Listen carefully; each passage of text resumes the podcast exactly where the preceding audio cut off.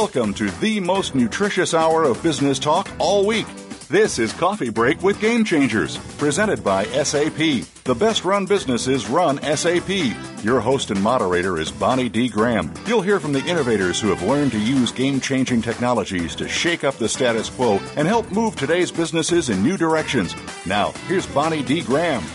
Welcome, welcome, welcome. And if you want to run with the game changers, you are in the right place. Today's buzz, it's a word we've been buzzing around quite a bit in the past year. We're back to visit it again. It's mentoring. So what's the big deal, you ask? Well, it is actually. Great mentors in your organization can be invaluable in many ways. They can help support the well-being and success of individual employees, and who doesn't want that? But they're also important to the future of your entire organization. It is a big deal if it's done right. I have three reality check questions for our listeners. You have to be honest and answer yourself, or you can tweet your answers to us at hashtag SAP Radio. First up, as far as mentoring goes, are only a select few of your employees, maybe just one gender, hmm, privileged to have mentors at work? Okay, think about that one. Question two, are your mentoring practices building a diverse leadership? Or are you just cloning the best of, you know, the most desirable workforce stereotypes? That's the word we're not too keen on. Okay, that's another one requiring an honest answer. And the third question, do you appreciate and support the value of reverse mentoring in our multi-generational workforce? We supposedly, and I believe it, have four different generations, maybe even five, working side by side in many companies today. Or is reverse mentoring something you look down on? You say, nah, what could the younger ones, the less experienced, possibly share with our more, more experienced and long-term employees? Well, three very important questions. We have a panel of experts who are going to help us figure out what the right answers should be. And let me get started introducing our special guest today. First up is Brian Moran of Brian Moran and Associates. And Brian sent me the following quote. Listen up. This is important. Your most important task as a leader is to teach people how to think and ask the right questions so that the world doesn't go to hell if you take a day off. Well, wouldn't that be nice? We all want to be indispensable. Brian Moran, how are you? Welcome. I'm fantastic, Bonnie. Thanks for having me on your show. Oh, delighted to have you. So, talk to me. Interesting question. I love the way uh, the world doesn't go to hell if you take a day off. We all want to feel we're indispensable, but in practical terms, that's not going to be good for anybody. So, Brian, talk to me about the quote, please. Well, I've just seen it, you know, throughout my career, and I actually believed it myself when I had my first company um, that that I was truly indispensable. That nothing would happen, nothing would go right if I suddenly somehow decided to take a day or two uh, to recharge my batteries. I mean, it's so important for leaders to have that time, that downtime, where you can think clearly, you can think about bigger issues, see the bigger picture you know, most of the time uh, we're stuck in the weeds of our business and we don't mm-hmm. see uh, see the bigger picture. So when I say it's it's important to take a day off, um, it not only reinforces your support of your team, but it allows you to recharge your batteries really good point. And Brian, in my opening, I mentioned that mentoring great mentors can be invaluable to the well-being of individual employees. Is it perhaps the leader who is that individual employee who needs a boost to support their well-being and what we like to call work-life balance, aka integration or whatever else you call it? What are your thoughts on that? I, I think it's. It, I think the truly uh, great leaders um, understand the need for we, we talk about balance, and every, you know that's become kind of like a uh, uh, you know running joke in the world in the world of business today, right? What is work-life exactly. balance? But what we're really talking about there is just taking time to, again, to um, rejuvenate yourself, and and as a as a mentor, we need to point that out to um, people that that are being mentored. That you know the importance of taking time to recharge your batteries because most of the people, most of the mentees have that, um, you know, work is everything mentality. You know, like you're you're a bull and you you want to just keep charging forward. You know, you want to prove that you are stronger, tougher, faster, smarter than everybody else, and that you got it. You know, the the the, the team leader made the right choice in in mentoring you. But it doesn't always work that way. I mean, you can burn yourself out pretty quickly. Thank you, Brian. Sounds like you speak from experience, and we're going to tap into your experience a lot more during the show. And I'm going to give you a little break to recharge your batteries for, for the next two or three minutes while I introduce our other panelists. We're welcoming back today Sherryanne Meyer at Air Products and Chemicals. Sherry's been on the show many times. She's been on several of our Game Changer shows. And Sherry sent me an interesting quote from The Pursuit of Happyness, and that's H A P P Y N E S S, which she will explain. Here's the quote Others may question your credentials, your papers, your degrees. Others may look for all kinds of ways to diminish your worth, but what is inside you, no one can take from you or tarnish. I feel so much better now, Sherry. How are you? Welcome back. I'm great, Bonnie. Thanks for having me back. Thank that, you, Sherry. You you you, you usually give us a quote from Wizard of Oz. What happened? Well, Pursuit of Happyness jumped out at me because I was thinking a lot about happiness, and I think at the time I was writing this, I was thinking about my own personal happiness and what I wanted from life. I was doing a little reset, little recharge, and I think um, the meaning of this movie is so pertinent. Um, I loved the story. I loved, you know, that he started from nothing and built himself up into something.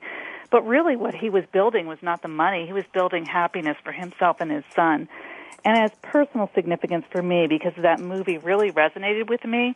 I didn't start my career with a college degree. I it took me 10 years to complete it. I went back to school after I was working. I did it while I had children, uh, while I was working full time. Um, my children were about three and six when I graduated from college, and you know, I, I think because of that, that seemed like kind of a handicap because people at work often saw me still as an admin, a secretary, or mm-hmm. maybe that was just in my own head. I don't know. And I've been thinking a lot about that lately and what the value of a good mentor would have been, or a coach, or a sponsor. Sherry, let's let's dig down a little bit deeper here. The value of a coach or mentor in seeing our value, seeing our, our credentials, our net worth to the organization or to the workplace in general. Uh, is that something that most people, in your observation, have a problem with? That we we're the ones who downgrade our credentials, we're the ones who tarnish our value. Is that an inside job or an outside job? What do you see? You know, I really think it's more of an inside job, and we've been doing some mentoring workshops at work. We had one yesterday, as a matter of fact a women in IT group that gets together. And one of the things somebody in the room said was, well, I was the only female in a room, and they asked me to take the notes. And oh. I kind of stepped back and said, I, I get that, but do you think it's because you're a woman? Do you think they really thought that, or just that you had better handwriting, or you have better attention to detail?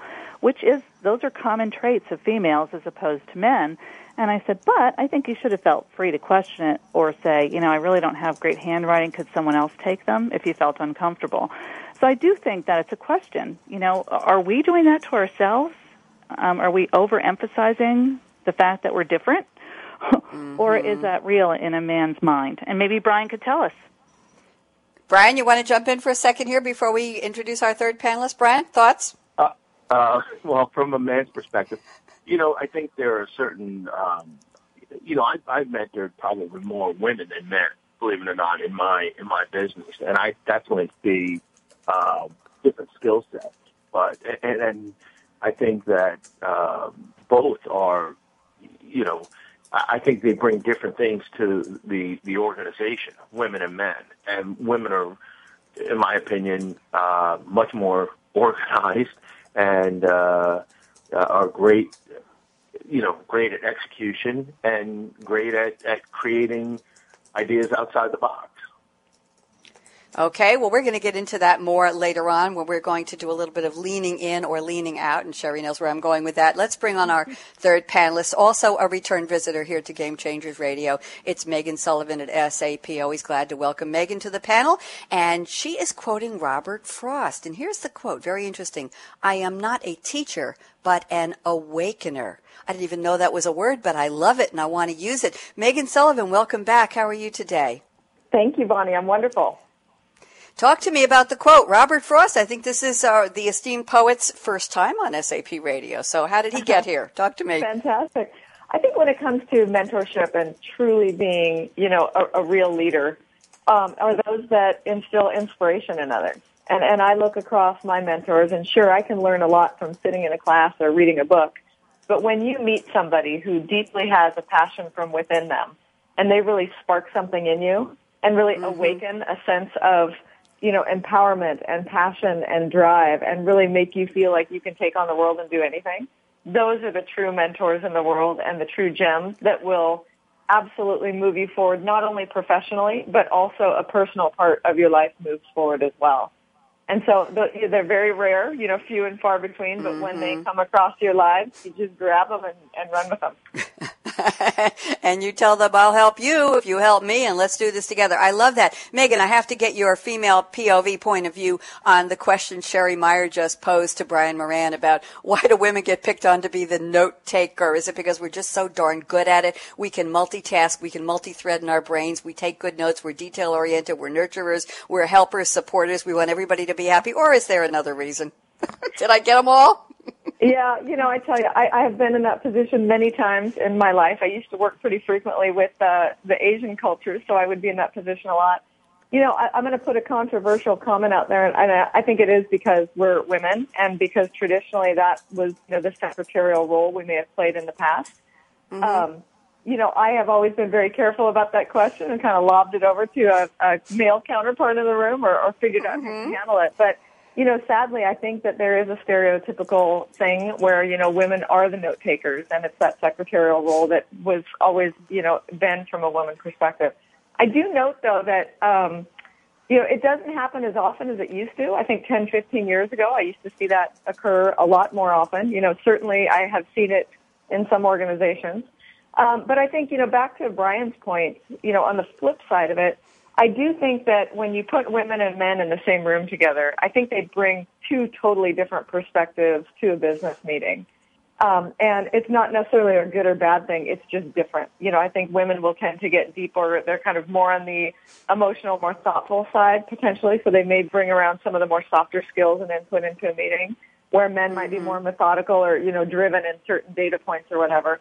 And, you know, it's not to stereotype either one of them. I think you get both, but a woman or women in the room will definitely add a different perspective than just if it's a room full of men.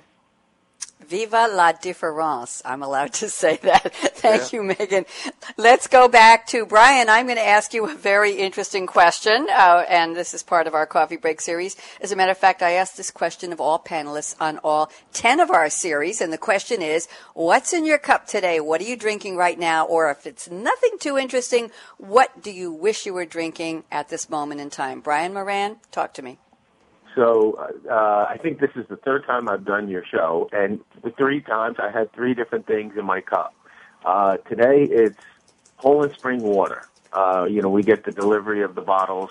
Uh, we have hard water in our area, so uh, uh you know it helps me uh, run simple, as I like to say. Um, one of my one of my clients, a lot of people say that. yeah, it's true. Actually, you know what? It's clear, clean, effective, and uh, it's critical if you want to stay, you know, hydrated and stay motivated, and keep your energy level at or near its peak.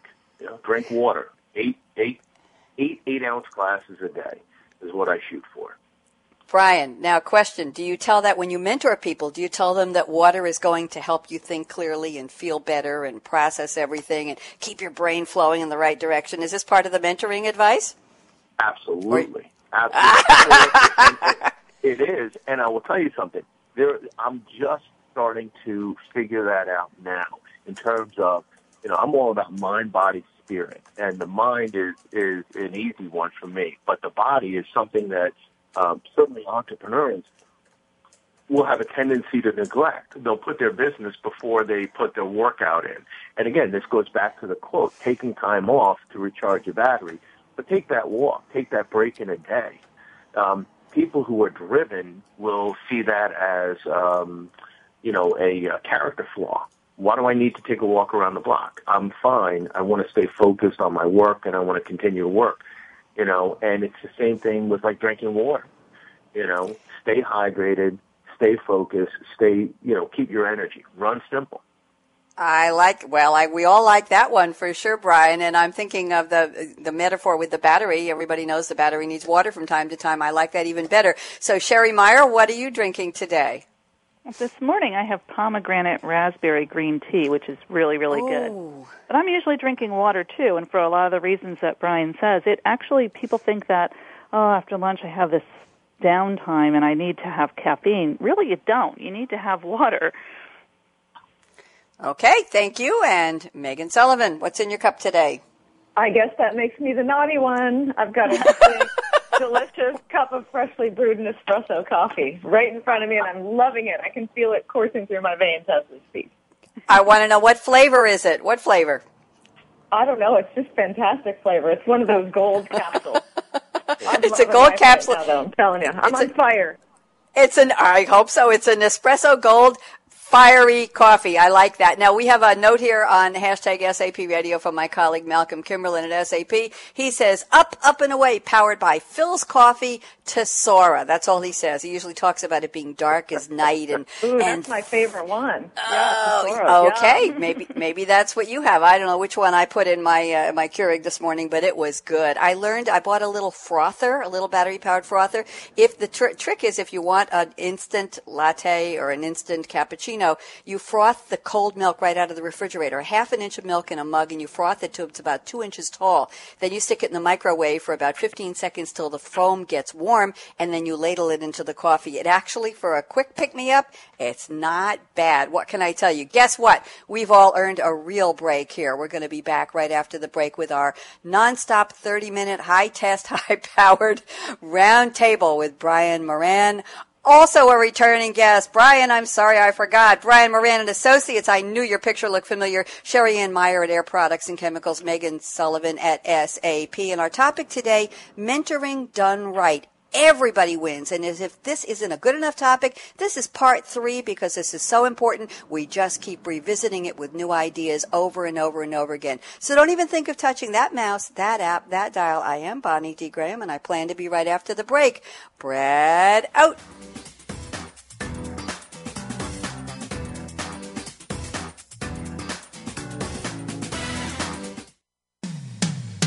When it comes to business, you'll find the experts here. Voice America Business Network. The time for enterprise mobility is now, according to IDC. By 2013, over 1.19 billion workers worldwide will be using mobile technology, comprising 34.9% of the workforce. The impact of mobility on business is clear. Increasing numbers of business users are expected to handle critical tasks and decision making in real time, no matter where they are. SAP and Sybase, an SAP company, offer mobile applications and underlying infrastructure with integration to SAP systems for secure access to business processes anytime anytime, anywhere, and on any device. www.sap.com. When it comes to business, you'll find the experts here. Voice America Business Network.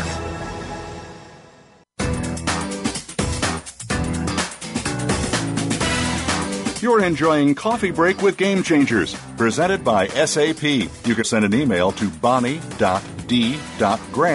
at sap.com. And you're invited to tweet your questions and comments during and after the show at Twitter, hashtag SAPRADIO. Now let's get back to Coffee Break with Game Changers. Here we are. And by the way, for keeping track, this is live episode number 156 of our series called Coffee Break with Game Changers Radio. And it's Wednesday, October 29th.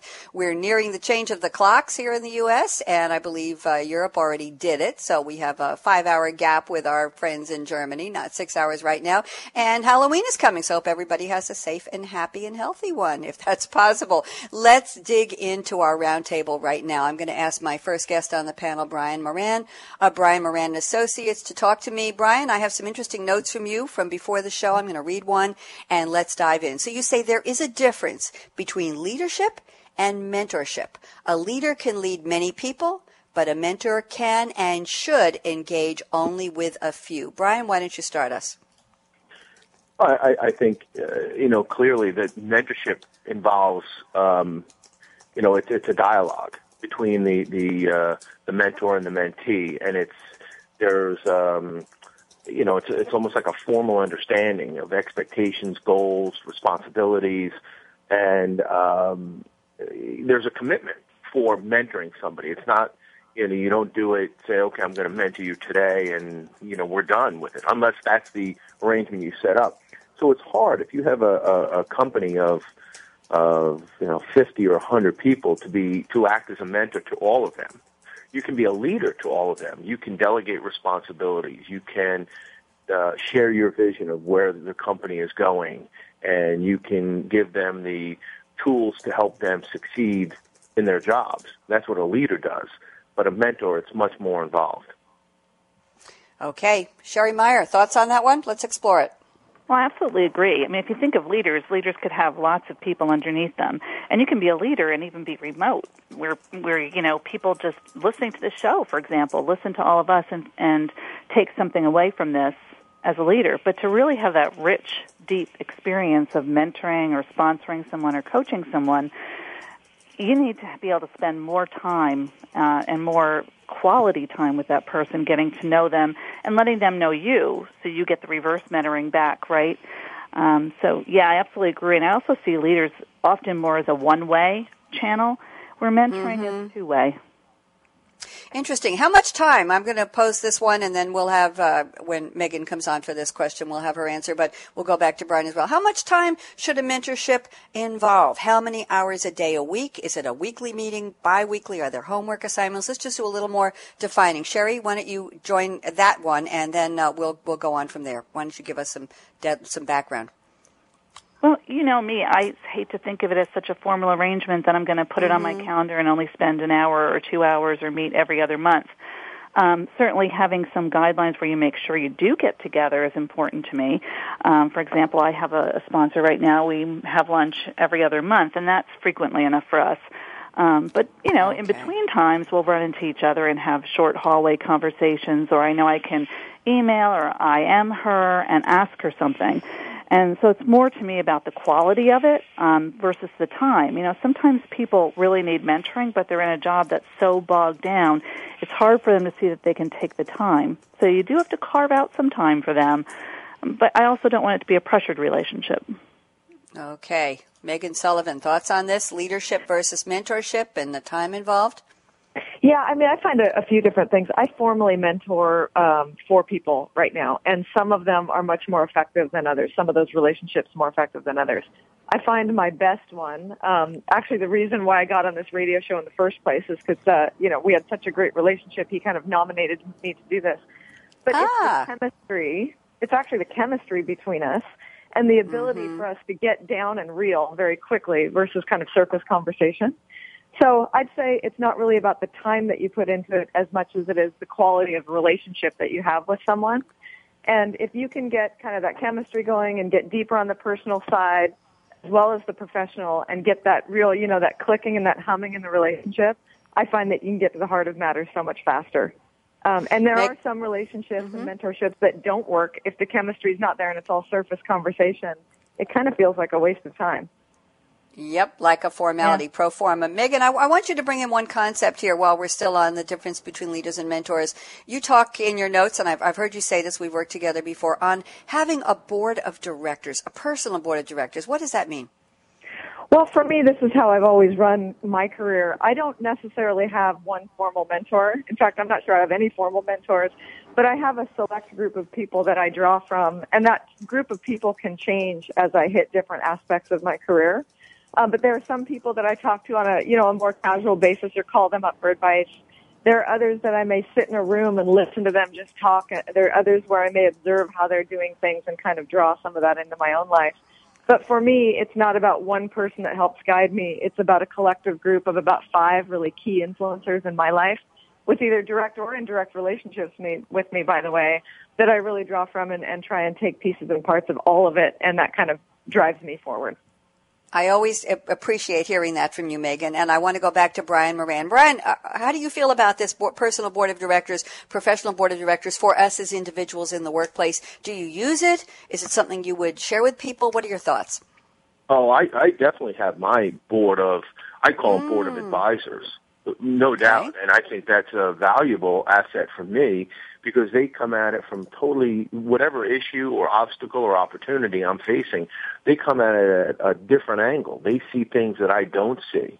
So it gives me a 360 degree view of whatever it is I'm staring at. I think anybody who is, you know, considering roles as leaders or entrepreneurs uh, in business would definitely benefit from having that 360 degree view. Okay. Sherry, board of directors, yeah. board of advisors, you know, what do you do about it? I, I like what Brian just said about, you know, having that other view because that's something that I do a lot. I will reach out to what we would call the millennials in our organization, but newer employees, even if they're not millennials, um, but they're new to the organization. And I like to pick their brains. I like to, especially if I'm in meetings with them, to call them out and stop and say, well, what do you think? You know, you have a new perspective. You haven't heard all this before. You're not so close to it. Give me some fresh perspective. And, you know, number one, get them to talk get them to realize that their opinion is important because in a very established organization where there are most of the leadership is, you know, 50 and over and has is set in their ways and in their thinking, it's important to me to bring them to the table and bring their ideas to the table.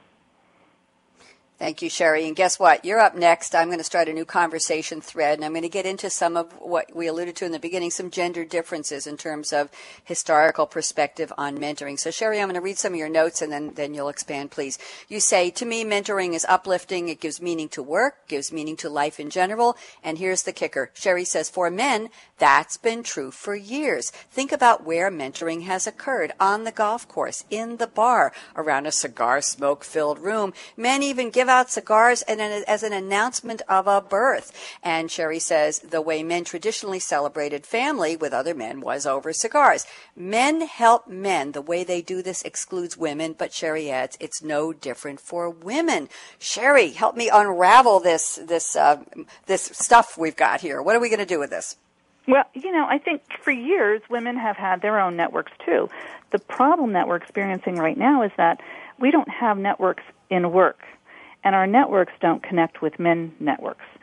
And I find it very useful to be part of a female network because it's useful to sit in a room and talk to people that have your same experiences that have had to get their kids dressed and rushed out the door every morning, mm-hmm. um, you know, that have had to plan the meals and do the grocery shopping. And in my personal case, I was a single mom, so everything fell to me. So, you know, it's helpful to know how to deal with those kinds of things and still look professional and be professional with, you know, the baby throw up on your shoulder of your suit when you go into work. Um, so, you know, I, I think that that's very helpful. The thing that we're missing is the ability and the opportunities to bring men and women together in common social situations or in high level situations such as boardrooms and, you know, important meetings and have them be heard.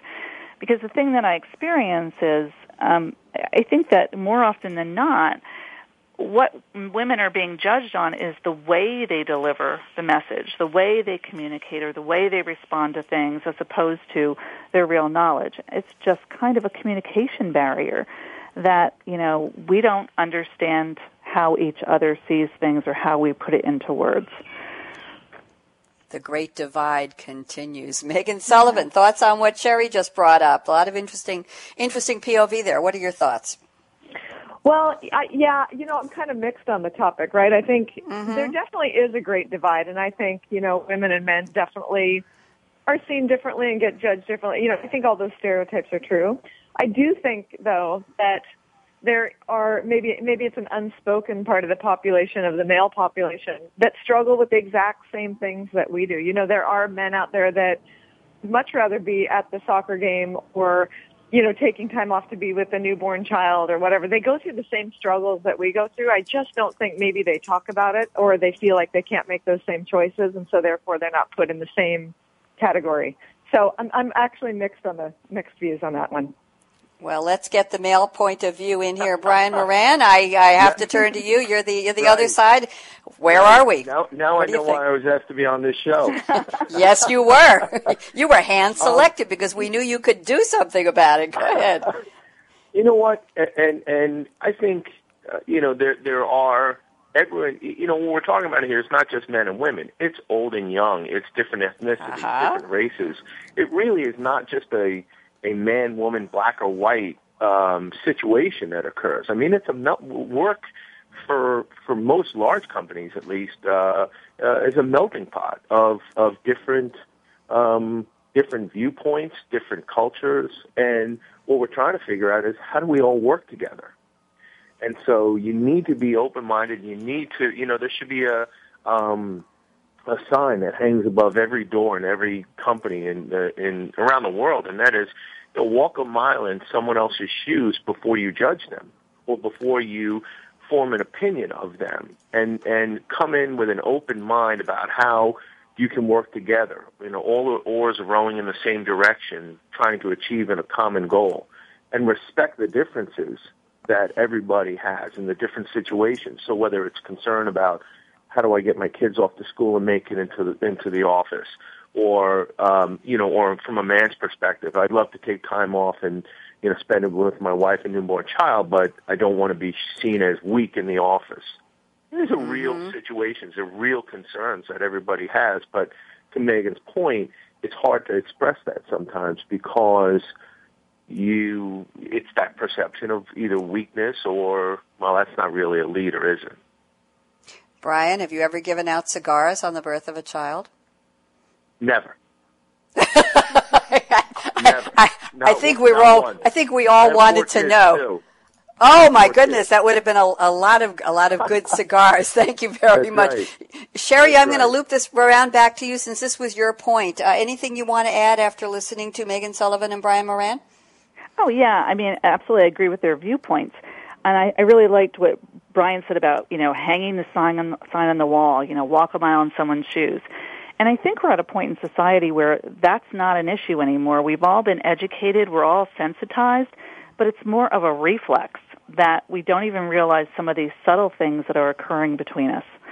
So, for example, in my workplace, um, one of the f- pieces of feedback I used to get from my male manager, which he gathered it from other people, it was 360 feedback, was my communication style um, and how I said things. And I stopped him one day and I said, "You know what? You've been saying this for three years. So the next time we're in a meeting together, kick me under the table, pinch me, pull me aside afterwards, give me some specific feedback because."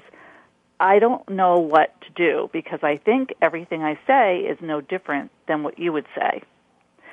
And that made him pause and reflect and look back. And I've done this with managers before too. To, I've pointed out to them that, will you do the same thing? You know, and then it makes them pause and think. And I never got that piece of feedback again after that. By the by the way, so I think it's up to us to sensitize people to, you know, what what's really going on here.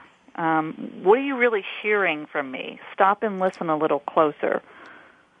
Interesting, Sherry. I, loop is important. It's very important. It, it, it's the same thing in relationships outside of work. Somebody criticizes you, critiques you, you do this, you do that. Stop me when I'm doing it and point it out to me and let's talk about it. That really is the only intelligent way to handle it. Uh, Sherry, did he ever tell you what exactly it was? Did you ever figure out what for three years he was criticizing that he couldn't pinpoint?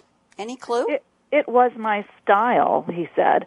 Um, and so I was very conscious of that, and I did seek feedback, you know, from other female counterparts. And there were a few things. We work globally, and you know, you're on the phone with people, and sometimes you don't always. co- You're anxious to make your points. You don't always come across as diplomatically as you should with another culture. And you know, I took those to heart. But a lot of it was just because I was being assertive and enforcing the same things he would enforce, or asking for the same things he would ask to have done for him, for our organization, but it just wasn't received the same way coming from me being a strong, assertive woman.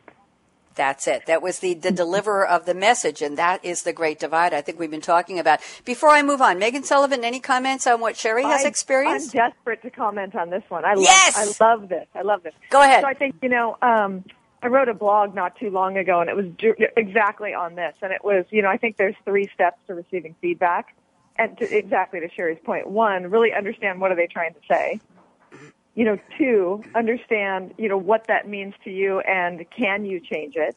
And three, do you even want to? And so, Right. in Sherry's perspective, right, she's being assertive, she's being powerful, she's putting comments out there and being a leader. You know, maybe in that situation you receive the feedback, but you're, you, you know, you discount it and say, you know, that's not, I'm not going to soften up because you are threatened by me or don't like my style. I'm actually going to be that strong leader and continue on that path. That's an okay choice or whatever the choice is. But I think it's super important to understand what the feedback is and then totally make a decision on if you really want to change it or if it's good for you to keep doing that. Interesting. I I have to share a quick anecdote. Yes, Brian, go ahead. Then I'll share. Go ahead. I, I just I one, and what we're talking about here though is the Yes. is the difference between leadership and mentorship. It's actually between a well, it's whether you're a boss, a leader, or a mentor. How is that? Mm-hmm. Because I agree eh, eh, uh, 100 percent with what Sherry and Meaghan are saying. It's the question of what's the source of the feedback. So Yes. a mentor is going to come at you, you know, it's corrective criticism or it's, you know, it's they're on your side of the table. A leader may be the same thing. And a, a, eh, a boss, you know, you have to, you know, if you're feeling threatened by some, someone's comments, you know, the question is what's their ulterior motive? You know, are mm-hmm. they, are, are, are they, are they trying to keep you down? And so, And what- you know, a boss is somebody who's sitting on the other side of the table and they want to control the situation and they want to delegate as they see fit. So it's really dependent on how the, the comments, the source of the comments. Great point, absolutely right. Brian. Br- bringing in the idea now we have a third person at the table. We have boss slash manager slash owner perhaps slash uh, executive, and then we have leader, and then we have mentor. So we just brought somebody else. I must share very quickly with the three of you. I don't think I've told this to any of you before. I worked at Chase when it was called Chase Manhattan Bank, and I was uh, global communi- marketing communications. Did a lot of interesting things. I started the Chase Global News, which was an actual newspaper featuring Chase homegrown articles, that kind of thing. But one day, my manager, boss slash boss, took me aside and said, "We have a complaint about you, Bonnie. It's your style." And I said, "What's the problem?" He said, "Well, most of the women here are wearing very expensive suits and shoes, and they're in sales, and and they look a certain way. But you took your silk scarf instead of wearing it inside your jacket for an accessory, you put it in your hair and wrapped it into a bow. And we have a big problem with that. So we want to send you to a style consultant and teach you how to dress in the workplace." Sherry, any comments on that one? Brian, Go ahead, Brian. can you? Brian, any thoughts? Me? Well, let me ask you something. Was, is your, was your boss manager a man or a woman? He was a man. you know what? And, and he should have had. I mean, well, here's the funny thing, and I'll I'll share some with you. I, I, there are there were nine people in my family, seven men and two women. So I had five brothers, one sister, and a mother who uh, there were absolutely no glass ceilings. My mother is is a remarkable person who's done an amazing amount of things in her life, and like there, there, you would just look at that and say she would she would say to that woman, you know, ignore what he is saying. You know that that is that one that's sexist. Two, you know, anybody who's got a problem with it, have them come to you. You know, don't play this mm-hmm. office politics stuff. And if, if if it empowers you, it makes you feel good to wear that silk scarf in your hair, wear it. Let them fire you. You know, the job is not. I think you're right, The job is not Brian, the but- final destination.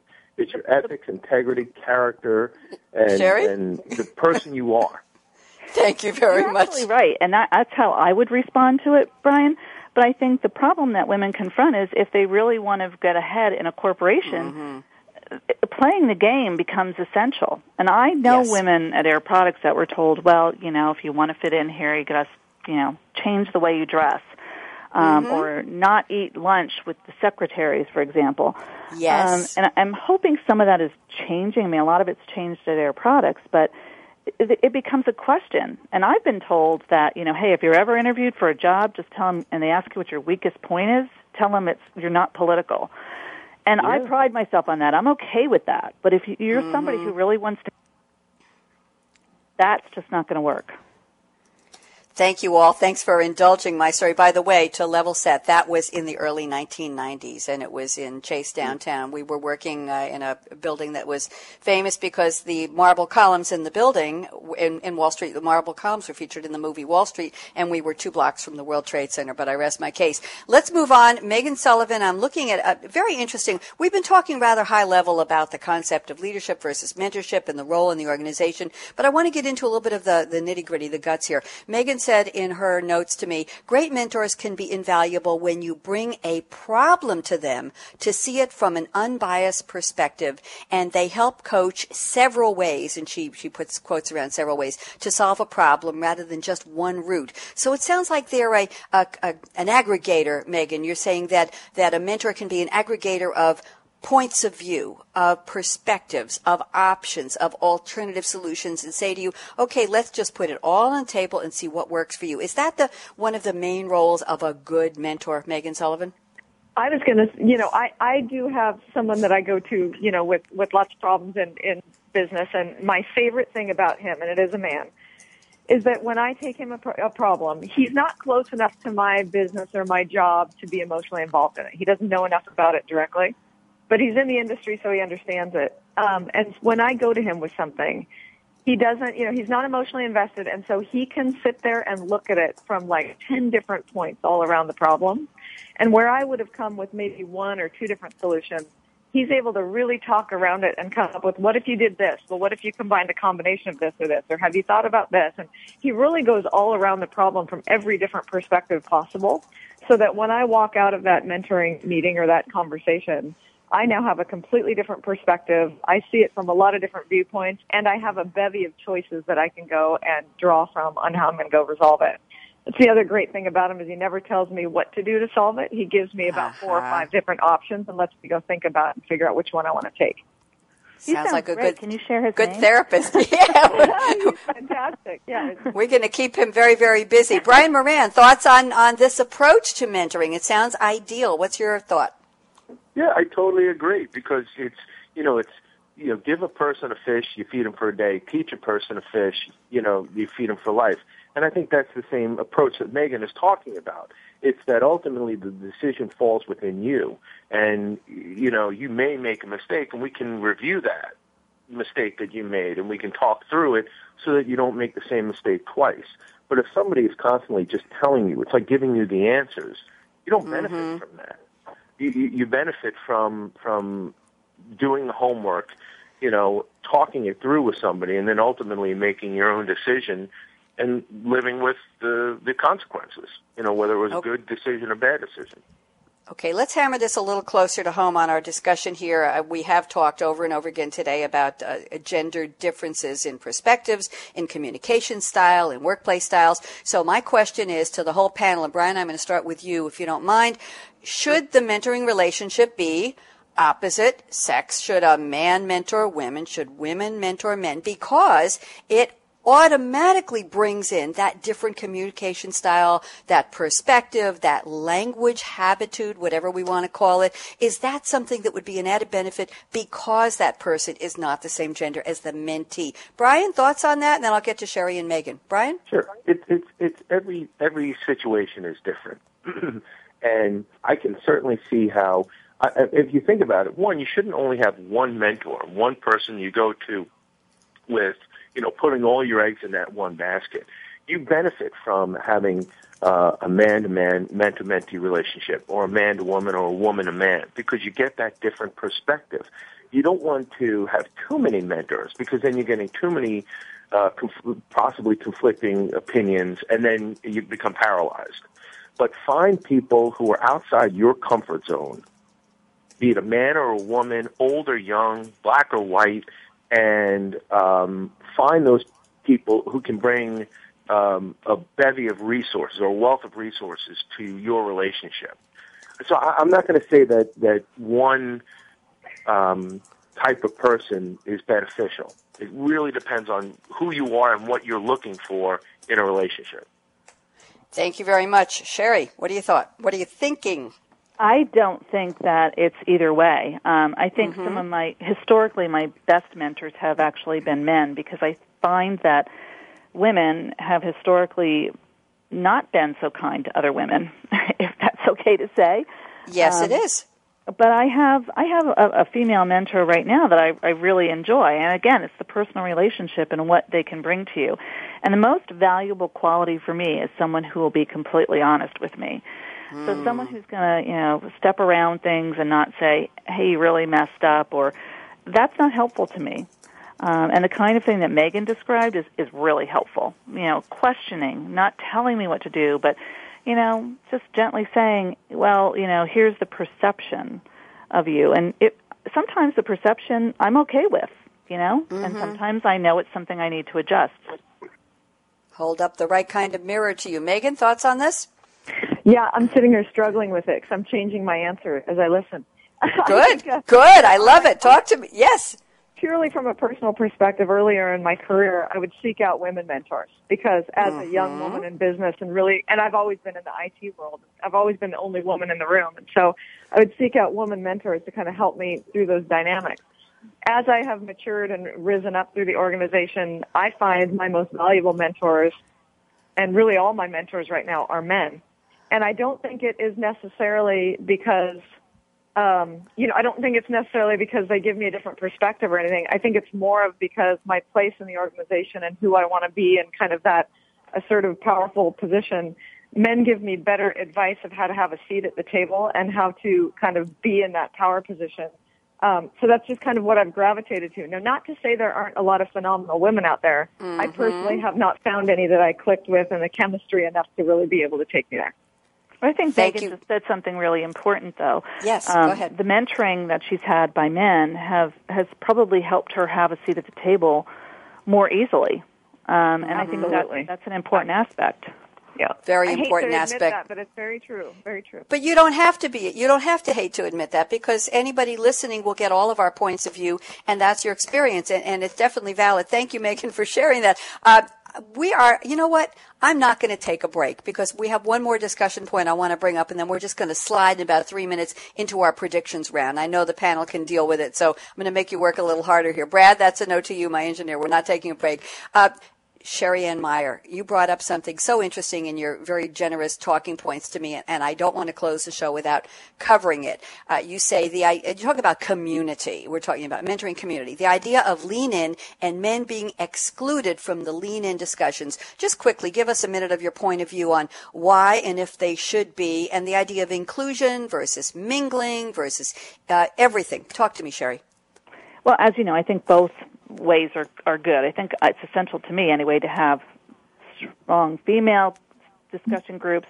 But in my experience, where we've brought men into our lean-in sessions at work, um, it's been enlightening to them to hear our views, but it's equally enlightening to the women to hear things that we've just talked about. Like, well, I also have a problem. I'd like to go out the door to a soccer game, but I feel odd about that um, you know, and the younger generation of men is experiencing sharing more of the household burden, so they are experiencing more of the same things that we experienced, and, and it is really good to hear stories. Um, it's the storytelling is really eye opening to each other, and just putting people together in a room like that where it's kind of safe to say, as opposed to a business meeting where you have to stay on topic or only say certain things.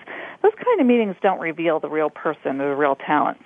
But these lean-in sessions where you actually actually include men and women together reveal a lot about the different genders to each of the people, and I think they've been extremely valuable. I know they've been valuable at Air Products, um, and you know, I think most women do have unique challenges that men don't confront every day. Mm-hmm. I really believe that, and I, I think it's important for us to be able to air that and talk about it. Brian, I hear you. Talk to me. Would you lean in with a group of women? Brian? Oh, absolutely, absolutely. But but I think what we're talking about here too is is how mentorship helps foster leadership. Mm-hmm. Because um, what we're talking about is becoming more compassionate leaders, being you know being open to the needs and the issues facing the people we're leading. So that's that's a leadership. I, I think that's what Sherry's talking about. Is yeah. is how we can all be better leaders in our businesses and we get that through positive mentorship programs.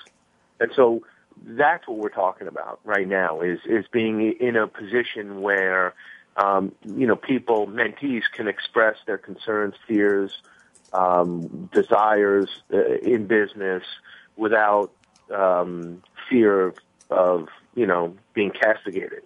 Um, so, you know, it's important to know that the, the, the, the conversation that you're having.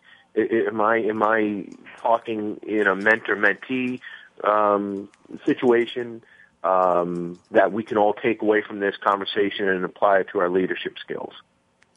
Thank you. And anybody else want to comment on this? Uh, Meaghan Sullivan yeah, on Lean In. I would love to. Yeah. So yeah. I I run a Lean In session here in the Silicon Valley at a startup, ah. and it's ah. all women, all women in the room.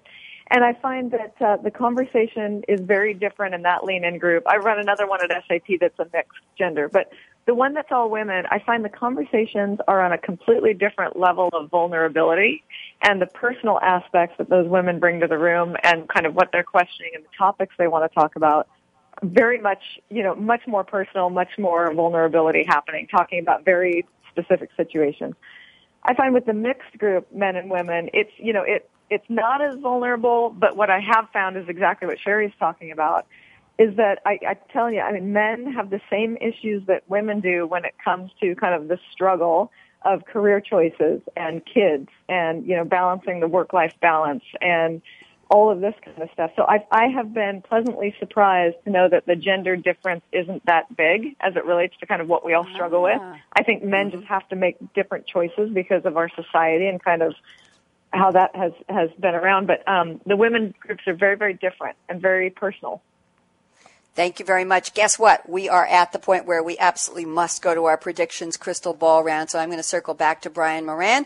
Brian, you have held up so well in this conversation with three women on the other I'm, around. after this. Uh, uh, it, it I, I I won't say on the other side of the table. We've been around the table with you, going around and around. Great conversation. Brian Moran, if we met again in 2020, and I'm sure we're going to do part four way before then, what would you be saying about, well, I'm going to quote you. I just did on Twitter. I said, Brian Moran talking about how mentorship helps foster leadership. So what will be different in 2020? Brian, I can give you about, uh, oh, a minute and a half, 90 seconds. Go. All right.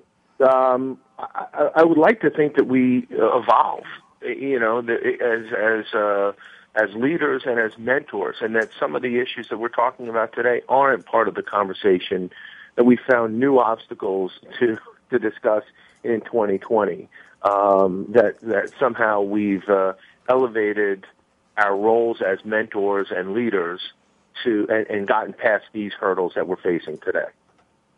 That would be nice, wouldn't it? Now we have time and energy left to do other things, and Brian wouldn't Yeah. have to take a nap after a show like this. What can I Or say? walk around the block. You've been so brave. I appreciate that. Thank you. Let's turn to Sherryanne Meyer at Air Products and Chemicals. Sherry, thoughts about What? predictions? I think we're always going to have the problem of bringing people together. We're always going to have people from different cultures, different backgrounds, uh, and it's really about that uh, being open to thought. Right? It's it's not so much about gender in the future. So I think maybe in the future it's more of a less a mentoring experience and more of an equalizing experience. I like that. And and a quick point of advice here is the point of mentoring to build, as I said in my opening, Sherry, a diverse leadership or just cloning the best of the best in your existing workforce. We want diversity. We want strength across the across the board of our workforce. Yes. we want diversity. we, We want absolutely divers- want diversity. And so when we're mentoring, we don't want to be passing down the same old things. We want to be listening and learning from our mentees as well. Thank you very much. Good point about reverse mentoring as well. And Meaghan Sullivan at SAP. I can give you, well, you can have a full two minutes. We actually have a luxury of a little bit of time here. Meaghan, thoughts about predictions. What do you see in the crystal ball?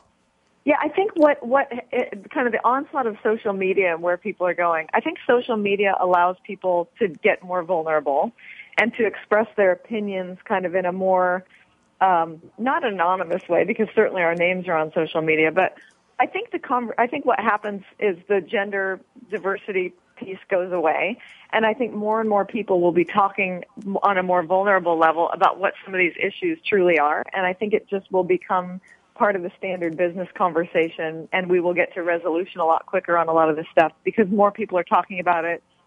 Accessible, people can see each other talking about it. Um, I think it just becomes more of a natural cadence in the business world. Okay, quick question for the whole panel. I'm going to take the luxury of an extra minute and a half here, starting with Brian Moran. Should everybody in an organization have the right or the privilege to say, I want and need a mentor? Management, give me one, yes or no, in one sentence, why? Again, it, it, it's it's hard to to generalize the role of. of uh, what you can do is a, a, a business, especially larger companies, should provide a platform for mentorship programs, saying that if you're interested in being a mentor or a mentee, here's a uh, vehicle that will allow you to reach out to find the right people. Um, Thank you. uh, Thank you. I'm going to stop you and I'm going to turn to Sherry Meyer. We're almost out of time. Sherry, thoughts? Oh, absolutely. Um, there's no doubt about it that um, this has to continue. Okay, Meaghan Sullivan, should everybody be entitled to a mentor or have a platform, as Brian said, where they can say, I want to be a mentor or I want to receive mentorship in any size organization? Everyone has the right to say, I want a mentor, but everyone, it's their own personal responsibility to go get one and find the right one for them. It's a very personal decision.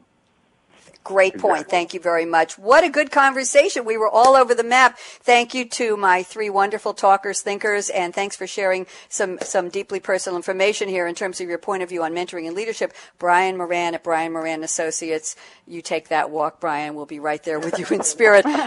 Sherry, Sherryanne Meyer, Air Products and Chemicals. Next time you come on, I want to go back to a quote from the Wizard of Oz because you're just great with that stuff. And Meaghan Sullivan at SAP, thank you. The three of you were wonderful together and I really appreciate you taking the time. A shout out to Brad and the Business Channel team and to my colleague Malcolm Kimberlin at SAP who's been tweeting under SAP underscore radio. And we have a, a great tweet here from Karen. Karen Haralda, thank you for listening. And Meaghan Sullivan was tweeting as well. And I'm going to tell you, let's see, it's Wednesday. Okay. Today's a double header this afternoon and I'll be back with the Internet of Things with Game Changers at 3 p.m. Eastern. Yes, we have two shows on Wednesdays. Woohoo! And tomorrow we'll be bringing you another live edition of Innovating Innovation with Game Changers. Yep, we have 10 different series now. Okay, it's time to close this party. I'm Bonnie D. Graham. Fasten your seatbelt. What are you waiting for? Go out and be a game changer today. Thanks all. See you this afternoon on the Internet of Things with Game Changers. Bye bye. Thanks again for tuning in to Coffee Break with Game Changers, presented by SAP. The best run businesses run SAP.